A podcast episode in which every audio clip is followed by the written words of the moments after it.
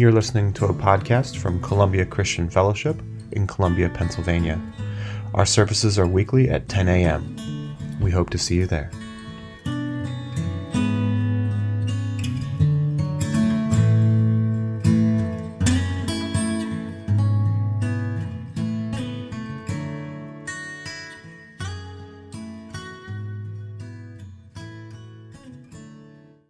today. You are out there, right? The worship didn't take it out of you. You still got some time to, some energy to listen, right? And maybe even respond and maybe even say a well placed amen here and there. Arthur Lee? Okay. This message today, I don't know how it's going to affect you, but it greatly challenged me. It made me think about some things, and there, there might even be an ouch moment near the end of this message. So we want to listen, we want to hear what the Holy Spirit's saying to the church today. If you've been with us for a while, you know we've been in a study through the book of Acts. We're up to chapter 13. Very brief review. Well, a review. Let's start there. A review. Up until now, the primary focus in the book of Acts, up through 13, has been Ju- Jerusalem, Judea, Samaria. That changes in chapter 13. The primary focus now shifts. It'll be the remainder of the then known world, and it will stay that way through the rest of the book. This, of course, fulfills Jesus' strategic, pay attention to that word. This fulfills Jesus' strategic evangelistic plan. You'll receive power when the Holy Spirit comes upon you. You will be my witnesses telling people about me everywhere in Jerusalem, throughout Judea, in Samaria, to the ends of the earth. You start in Jerusalem, then Judea, then Samaria, eventually the ends of the earth, until all the nations of the earth, every people group, has heard the gospel message of Jesus Christ. Just a, a brief side note here. People seem to either focus on the filling and the power of the Holy Spirit from this verse, or they focus on the missionary mandate go and make disciples. The two cannot be separated. Are you hearing this? The two cannot be separated. The filling of the Holy Spirit, the mission mandate, cannot be separated. The filling and the power of the Holy Spirit is connected to being on mission with Christ. If we're not about the mission, there's no guarantee, and there's really no need for the power of the Holy Spirit, the filling of the Holy Spirit. It's given to us to make us effective on mission with Christ. If we're just living our lives for ourselves and for this earthly life, you don't need the fullness of the Holy Spirit. You can do that without the fullness of the Holy Spirit, the power of the Holy Spirit. We do not receive the power of the Holy Spirit for personal experience, like so many want, or for personal gain. We receive the power of the Holy Spirit. Are you listening? To be effective on mission.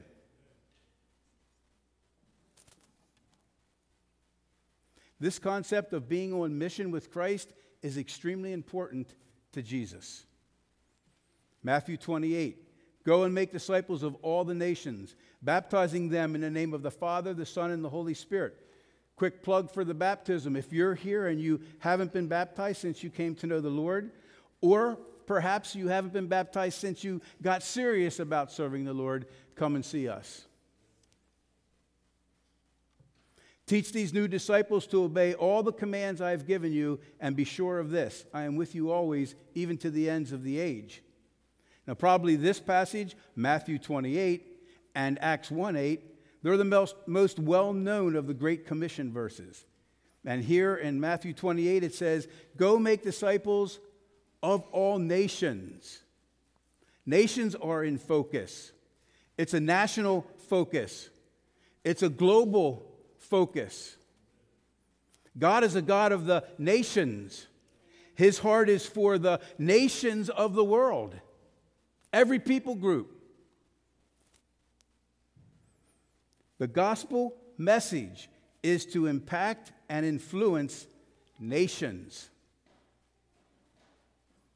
We have a core value at CCF. Whenever I can, I like to make sure we're getting these out. You get to hear it at least once a year. We go through them at the annual meeting, I think. I actually was putting one a week in the bulletin for a while. But we have a, a core value in this area of what we call missions, and it's this Christians need to balance a local focus with a global consciousness. In evangelism, especially, it's not just about a local focus, folks across the street. It's also about a global focus, folks across the seas. By the way, Tiffany, I didn't tell you I was going to say this, but Tiffany is working on putting something together that's going to help us with this global focus, some sort of, of prayer guide, and she'll be announcing that as time goes on. We're not quite ready to put that in place yet. And also, by the way, this is not a message about missions, it's a message about mission. There are other Great Commission verses, and they're much less well known. In Luke, and Jesus said, It was written long ago that the Messiah would suffer, he would die, he would rise from the dead on the third day. It was also written that this message would be proclaimed in the authority of his name to all the nations, beginning where? Beginning where? There is no forgiveness of there is forgiveness of sins for all who repent and you are witnesses of these things. So, again, notice in this Great Commission verse, the gospel is to the nations, and it would begin in Jerusalem, and it would eventually reach the entire world. The disciples, the believers, the church in that first century, they were to be witnesses. They were to be the ones carrying out this mission, telling their generation about Jesus. It's also true for all believers.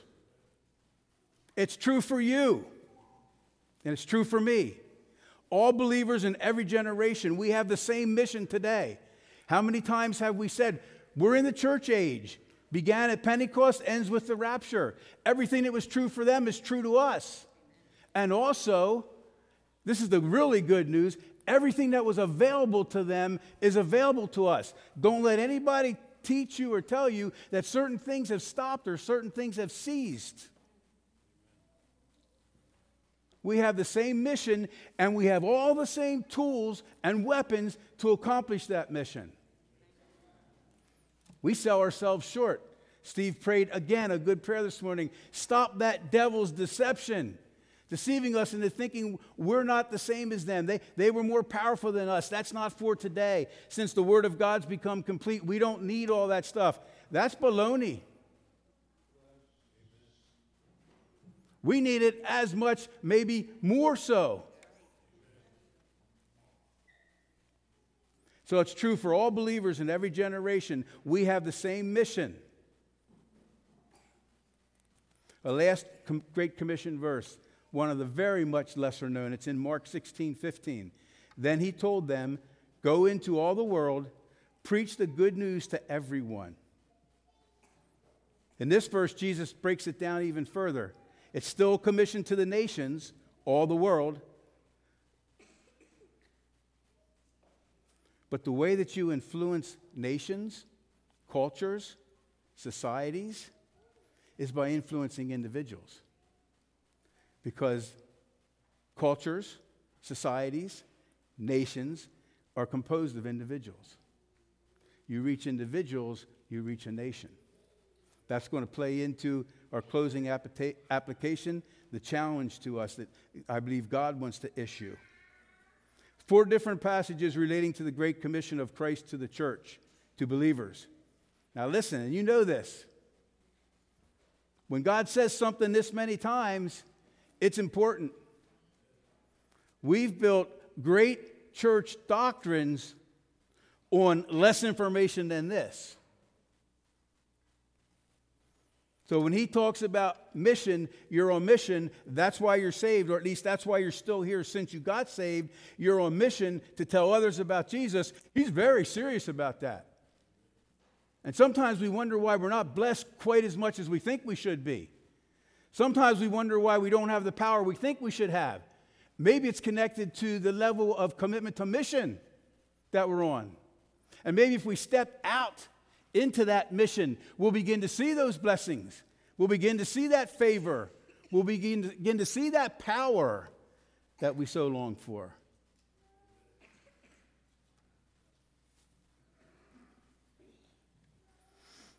We must hear, we must have ears to hear what the Spirit is saying to the church in these days. And this is one of the things that He's saying. He's very serious about this for the church. God has great, great plans for the world. Yes, I know. The rapture could happen tomorrow morning, the rapture could happen before we leave today. But in my heart, I believe has, that God has great, great plans for the world before the rapture, and He's calling His church into this mighty move. We need to have ears to hear what the Spirit's saying to the church. What's our role? Are you just going to do it, God, apart from us? No, it's through the power that's at work within us and through us. Well, in any case, back to Acts 13. This is where it all started. The beginning of this movement to take the gospel to the ends of the world. Jerusalem and Judea and Samaria weren't fully accomplished, but the work was going on there. Now the focus is the ends of the earth. We covered some of this the last time we spoke together. And by the way, Josh, thank you for speaking for me last week. Excellent job. Was that was last week you guys did that, Pauline? Thank you. So that's a brief introduction to today's message.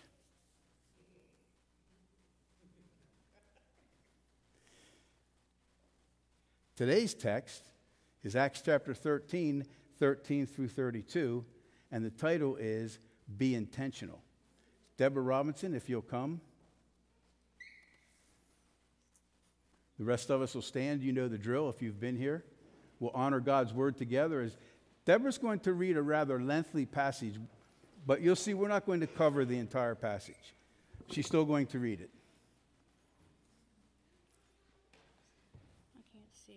Right into the mic, Deborah. From Paphos, Paul and his companions sailed to Perga in Pamphylia, where John left them to return to Jerusalem. From Perga, they went on to Pisidian Antioch. On the Sabbath, they entered the synagogue and sat down. After the reading from the law and the prophets, the leaders of the synagogue sent word to them, saying, Brothers, if you have a word of exhortation for the people, Please speak.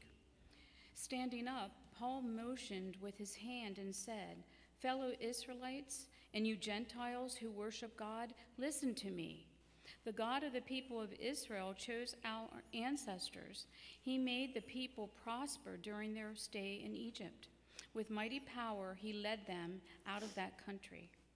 For about 40 years, he endured their conduct in the wilderness, and he overthrew seven nations in Canaan giving their land to his people as their inheritance. All this took about 450 years.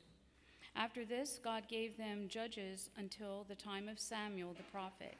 Then the people asked for a king, and he gave them Saul, son of Kish, of the tribe of Benjamin, who ruled 40 years. After removing Saul, he made David their king. God testified concerning him I have found David son of Jesse, a man after my own heart. He will do everything I want him to do. From this man's descendants, God has brought to Israel the Savior Jesus, as he promised. Before, coming of Je- before the coming of Jesus, John preached repentance and baptism to all the people of Israel.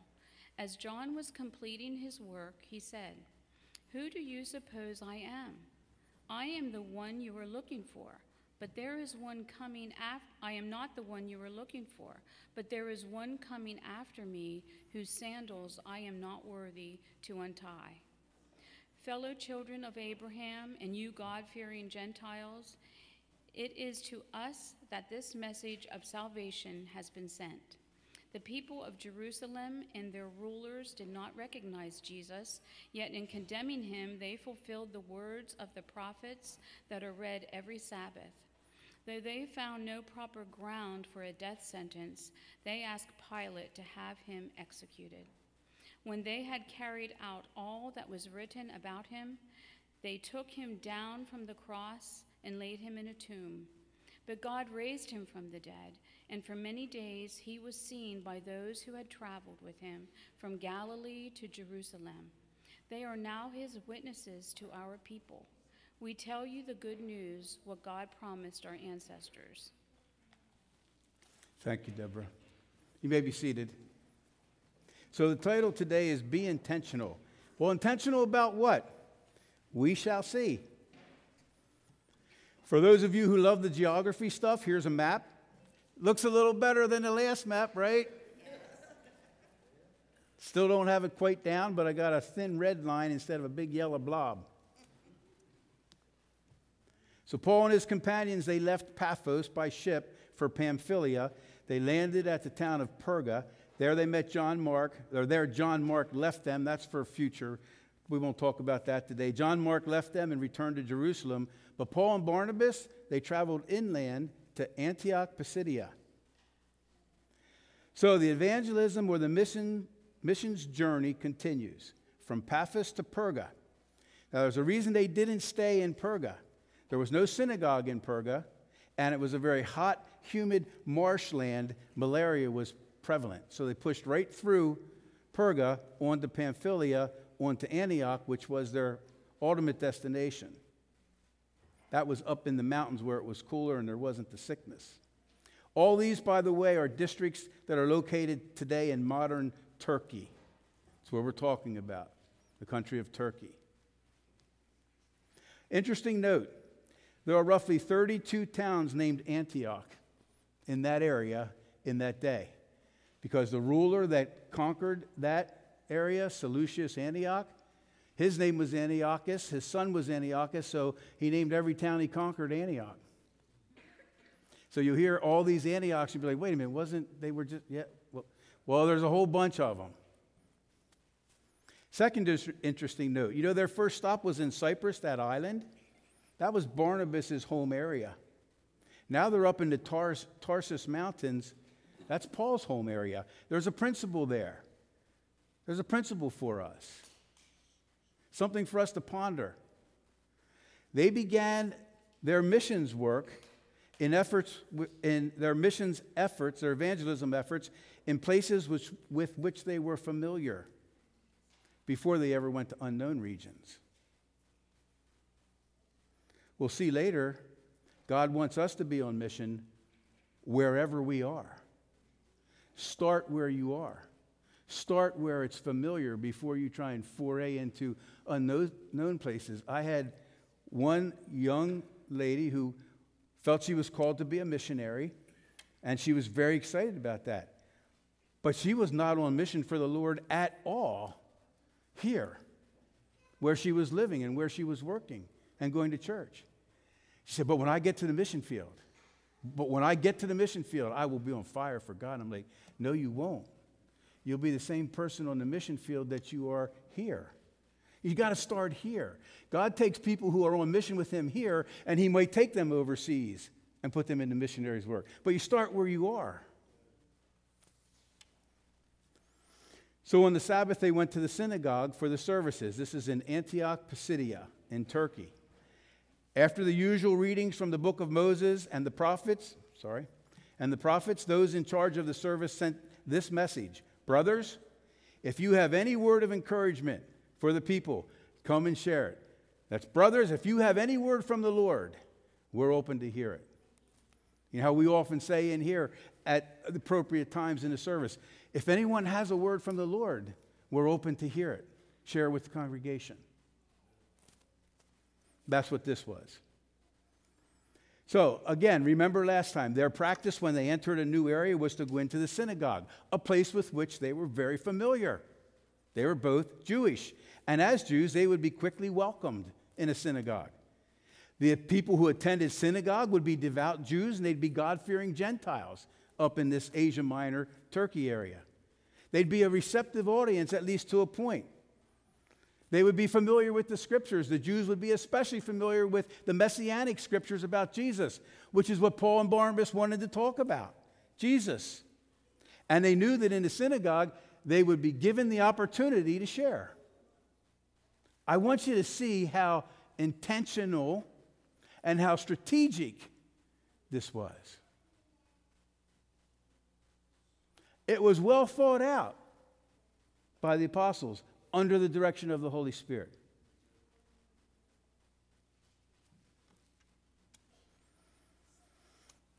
They were asked to share, and that's exactly what Paul and Barnabas intended would happen. They would get in there, they'd be familiar, they're Jewish, these guys are Jewish, they'd be asked to share from the scriptures. So Paul stood up, he lifted his hand to quiet the people, and he started speaking. Men of Israel, he said, and you God fearing Gentiles, listen to me. And Deborah read all of that for us. That sermon from Paul goes from verse 16 to verse 41. It's a great sermon. It has a lot of historical review of how God worked through the nation Israel. It has a lot of theological truth in it. Again, Deborah read, read it for us, so hopefully you were listening because there will be a quiz at the end. 25 verses, I hope you got them. And I don't want to really deal with the details of that message today, except there is one section I want to bring out to us, and it's this. It is one of King David's descendants, Jesus, who is God's promised Savior of Israel. Brothers, you sons of Abraham, and also you God fearing Gentiles, this message of salvation has been sent to us, and now we are here to bring you this good news. I just pulled out some, some closing remarks that Paul made in his sermon because they're very important. Like Peter, like Stephen, like others before him, and really all the New Testament ser- sermons, the emphasis always comes around to Jesus and salvation in his name. Jesus, who's God's promised Savior. That's what the people need to know. This message of salvation in Jesus' name has been sent to us, and now we're here to bring you this good news. Now we're here to tell you about it. We've been commissioned from the Lord to go out into all the world and tell you about this Jesus. We have been commissioned by the Lord to go out into the world and tell people about Jesus. It's the only reason you're still here if you know the Lord. Otherwise, He would have taken you home. You're going to do a lot of other things, but this is the primary thing. To understand God's heart. Many of us are suffering. Somebody mentioned, I think it was Justin, when you step out for the Lord and you start praying and coming to prayer meeting, you're liable to hit some opposition. Some of that opposition can become very severe and intense. God's heart is, oh, I just love to see my children suffer this stuff when they try to serve me. No, God loves us so much, He'd rather we be with Him.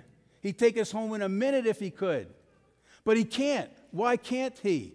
Because there's so many lost souls waiting for us to bring them news about Jesus. That's His intention.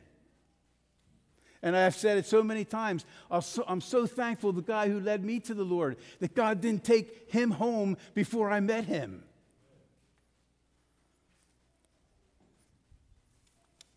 And that's 44 years ago now. It's always about Jesus, it's always about the gospel message. Our witness must always be about Jesus and the gospel message. Now, listen, disclaimer. Are you listening? You still with me? This doesn't mean we can never talk about any other aspect of our Christian life. But in evangelism, in witnessing, which is the context of today, it must always come around to Jesus. And it must always come around to salvation in His name.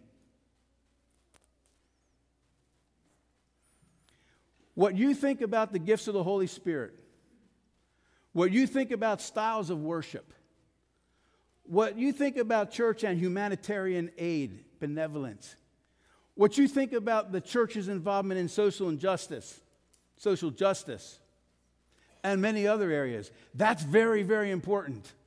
What you think about those things, what you believe in those areas, they are important subjects. But, pause for effect. But, nobody's going to get saved through your opinion on those things. Did you hear me? Nobody's going to get saved by your opinion on those things. At some point, and the bottom line always is they got to hear about Jesus. They got to hear about his message of salvation through faith in his name. You believe me? Well, let's prove it from Scripture anyhow. How can they call on him to save him unless they believe in him? all the hymns I have, all the HIMs I have emboldened. How can they call on Him to save them unless they believe in Him? And how can they believe in Him if they have never heard about Him? And how can they hear about Him unless someone tells them? Amen. It's all about Him. Jesus and his message of salvation in his name. That must be the primary focus of our witnessing. Remember, Jesus said in Acts 1 8, You're going to be my disciples, you're going to be my witnesses, you will tell people about me. You can have all these other doctrines and beliefs, and they're good and they're necessary. But in evangelism, it has to come back to the person of Jesus Christ, always. Acts 4:12. See, there is salvation in no one else. God has given no other name under heaven by which we must be saved. It's the name of Jesus Christ. Paul, Stephen, Philip, Peter, Barnabas, they all made this the bottom line of their messages when they were talking to unsaved folks. It was the focus of their witnessing. Should we do any less? I pray Lord, help me. Because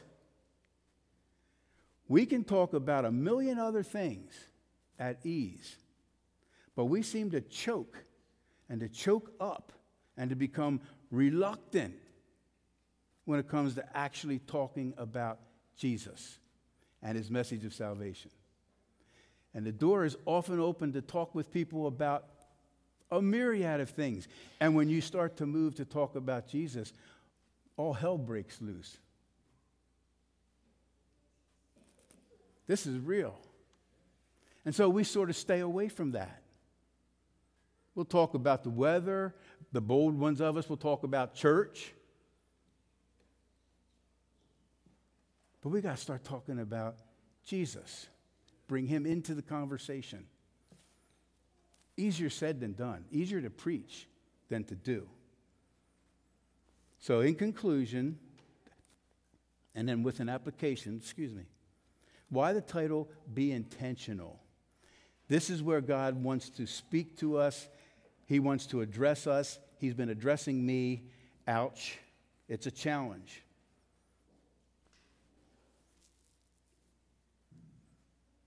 Why the title Be Intentional? because it does not take long to see that these guys, all these guys, we're looking at two of them today, Paul and Barnabas, but all these guys since Pentecost, they were very intentional and they were very strategic. Say those two words with me intentional, and strategic. intentional and strategic. Just one more time for threes intentional, and strategic in their evangelistic efforts. Well, you didn't have to say that. I was moving on, but thank you that you're paying attention. This is what they lived for. This is what they lived for. Paul and Barnabas and all of those guys. We're just focusing on them because they're on this first official missionary journey. Paul and Barnabas were very intentional, they were very strategic. They laid out a plan. They started on the east coast of Cyprus, crossed the island east to west. When they finished in Cyprus, they sailed to Asia Minor. Their destination was Antioch Pisidia. On their journeys, they would begin in the synagogues. They'd, see, they'd see who was responsible, responsive there. Then they'd move on to other venues in the city as necessary. It was very intentional, it was very strategic. Okay. Need you to pay very much attention now. If you want to grip the pew in front of you, you can for this. We are not. No amens? We are not intentional and strategic about our evangelism. We tend to be very haphazard in our evangelistic efforts. Not all of us, of course, not all churches, of course, but for the most part. This was their life. This is not our life. We have life outside of living for the Lord. Come on. This was their life. We mostly live for other interests and other pursuits in life. And our mindset, and say amen if this is true, our mindset is more of, well, if it happens. If it happens. Rather than being intentional and strategic. This is not my message to you because this is a challenge. You know, it takes some effort, it takes some commitment. Being haphazard is almost kind of easy. If God happens to bring somebody to me, you know, and if He happens to give me the words, and if I'm not really too busy with something else, and if I don't really have to be somewhere else, I'll witness, I'll share.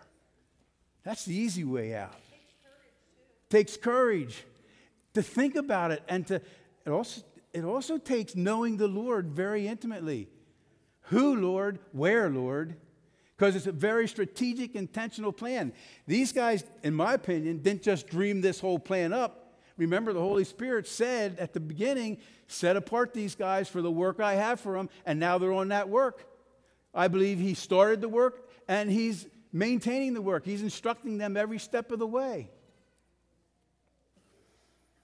It's easy to be haphazard I'm a committed Christian, and if God brings an opportunity, it's much harder to say, This is what I'm living for. And I'm going to think about it. I'm going to put some effort into it. We put a lot of effort into a lot of things in life, right? Not so much in this, though. If it happens, it happens.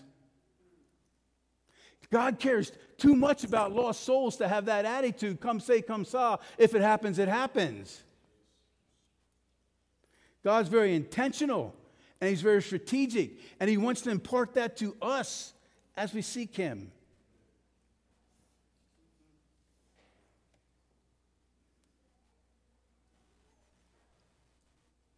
So much we could say, so much we could say, but let's move on to the application. Because it begs the question where to begin, which I just touched on briefly.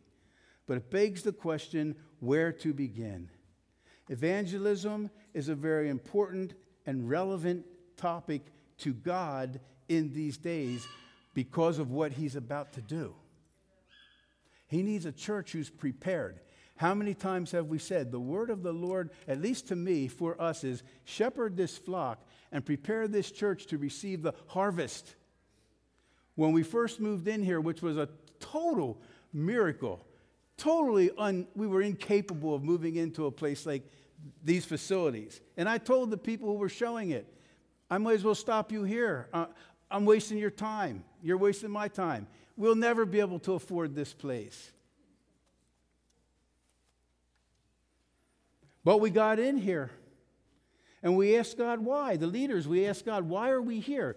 You, you know our history if you've been with us. We've met everywhere from fire halls to basements to under pavilions, other, other churches, buildings, and I'm probably forgetting a couple. And then he placed us here. Why, Lord? The answer was clear, it was swift and clear. I'm giving you a bigger barn to hold a greater harvest. It's the only reason we're here. Is to reach lost souls, and we have a base of operation to do that from which we go out and we bring them back in and we disciple them. Are you with me in this? Can I get some enthusiasm on this? This is what God's doing in this day, preparing us for the harvest that's to come. I see so many good things going on in the church around the nation and around the world, and many of them I'd, I would love to be involved with. I'm like, I, I would love to be doing this. I, I don't want to say anything specific, but I would love to be doing that. And I, I see a YouTube, and yeah, I would love to be there on that front line. With, what, what, how am I supposed to be there? What, what am I supposed to do? I have one assignment shepherd this flock, but prepare this church to receive the harvest. The work that he's doing out there in the world is preparing for a harvest that's going to be brought into the church. And he needs churches prepared to receive that harvest. Would I love to be out there on those front lines? You bet. My first desire after I got saved was to be a missionary, be out on those front lines. Never worked. Ended up being a pastor instead. The pastor that discipled me, he wanted to be a missionary. Now, I'm just going to use his words. I am not referring to you at all in this. But he said, Lord, I want to be a missionary. I want to go where, where the gospel is being preached to people never heard it before. I want to go where Satan has set up his kingdom, blah, blah, blah. And he said, The last thing I want to be, Lord, is a pastor to sniveling, complaining Christians here at home. Guess what he became? A pastor here at home, discipling people like me and Deb. so the question is where do we begin? I have an answer, and we're going to move to a close. Begin wherever God has already placed you. Do not say, when I get to, when I get there, when, when this happens in my life, when, when I reach this stage. That may be too late. That may be too late for some who God is calling you to reach now. As you're waiting for things to straighten out in your life, people are going to hell all around you.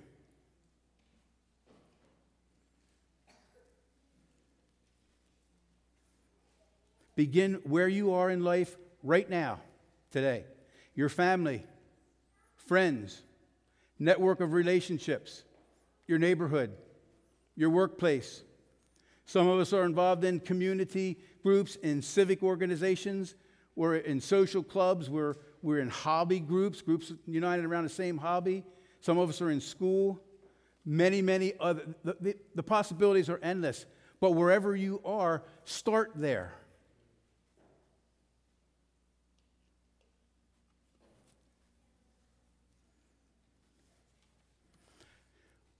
I had a word from the Lord a few months ago now, I guess, whenever I got out of the hospital, because it happened very simultaneously to when I was in the hospital and right after I got out. And it was this word from the Lord that said, This church, it's the church, but this church right here, this small little Columbia Christian Fellowship, we need to become an influence in our culture. We need to become an influence in our society. We need to get out of these pews and get out there. out of the pews and into the tre- streets, so to speak. And the Lord, I'm telling you guys, the Lord is adamant about that. What He's planning on doing cannot happen any other way. If we say, well, God will do it, or if we say, God will use somebody else, there's a good chance it ain't going to happen at all. At least not our part of it, which is a very significant part because we're all significant to the Lord. Big church, small church, believer forever, just got saved. We're all important to the Lord. We're all part of this mission. He's already incorporated all that into his design. We're not going to see our culture and our society, our communities, or our nation turn to God if the church continues to sit on the sidelines, if the church continues to sit in the pews. Sitting in the pews is great. I want you here Sunday morning and our small group stuff and our prayer meetings. That's where we get fed. But that's not an end in itself. This is not an end in itself. This is a means to an end. This feeds us and strengthens us and encourages us to get out there and be about the mission. And when that happens, we may just see this power of the Holy Spirit that we're so longing for. But until that happens, we probably won't. We don't need the power of the Holy Spirit to live our selfish lives.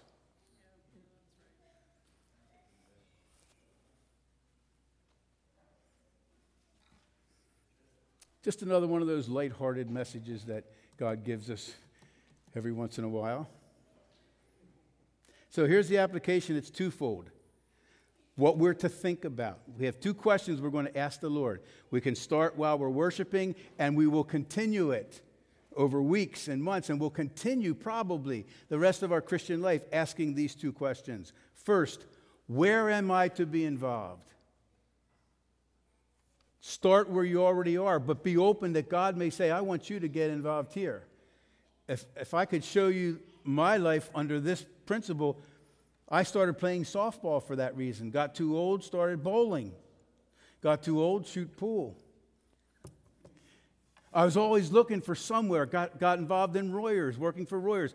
Always looking for somewhere that I can be out there intentionally hoping for opportunity. Here's the challenge for me being strategic about it.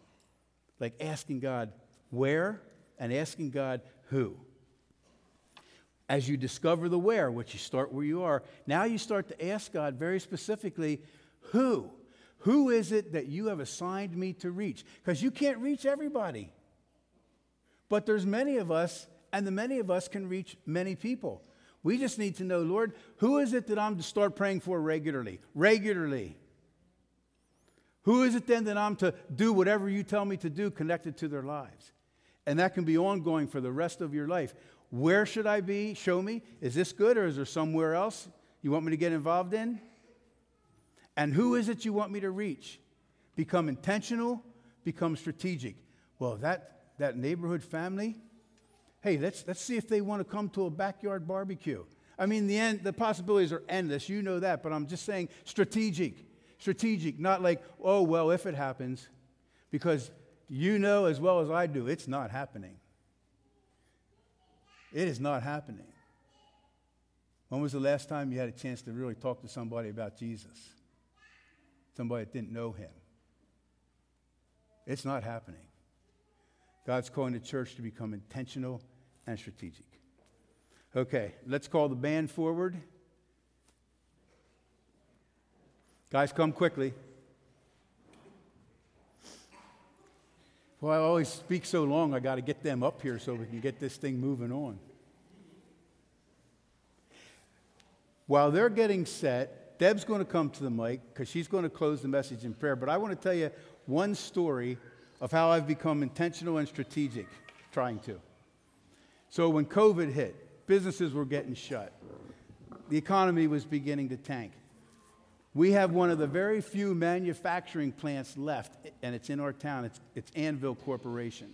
And I always come by there on my way out to the church. And it hit me one day start praying for the prosperity of Anvil, the plant. And so I did. And every time I went by there and every time I thought about it, I prayed for the prosperity of Anvil, that manufacturing plant, and thanking God for it. I noticed the parking lot began to fill up to overflowing. Workers, they were hiring. So I began to thank Him for blessing the workers and for blessing their families. And then I realized I had to take it a step further. God was prospering the plant, God was blessing the workers, He was blessing their families. Where's the, where's the ultimate in this? And I'm like, yeah, Lord, bring revival in that plant through the believers that you have placed there. And so now every time I go by there, I'm praying all those prayers and ending with, Lord, bring revival in that plant through the believers that you have placed there. Well, wait, that plant's not even connected to a church, Pastor. That's the point. There are believers in there, and they should be on mission with Christ in there, and He'll use them to bring revival to that plant. And then who knows where from there?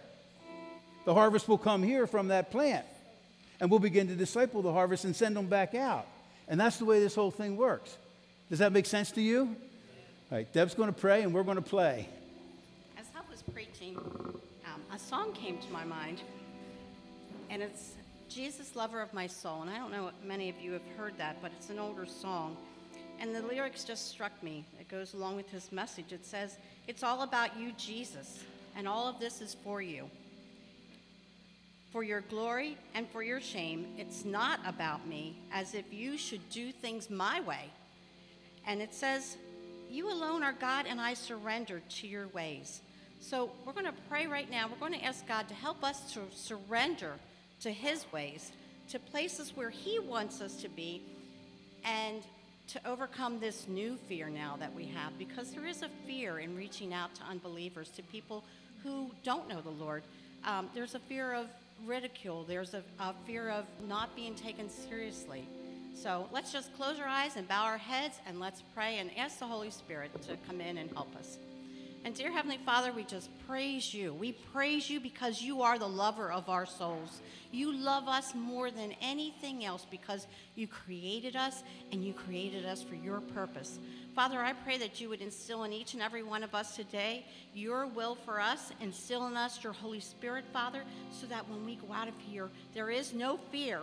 There is no fear of condemnation. There is no fear of the unknown. There is no fear of ridicule, Father, but that you'll lead us to those people that you want us to, to teach, to show your love for them, Father, to lead them to the Lord and Savior, to lead them to the lover of their souls, Father.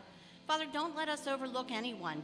And let us know that wherever you have planted us, whether it's in Lancaster, Columbia, Mount Joy, Marietta, Father, wherever it is, no matter what job you've given us, you have put us there for a purpose. Father, help us to know that purpose. Help us to realize that we are called to a greater purpose. Thank you. And it's in Jesus' name we pray. Amen.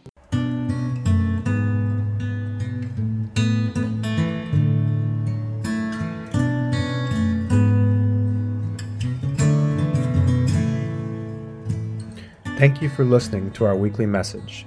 To connect with us, visit our website at blesscolumbia.org.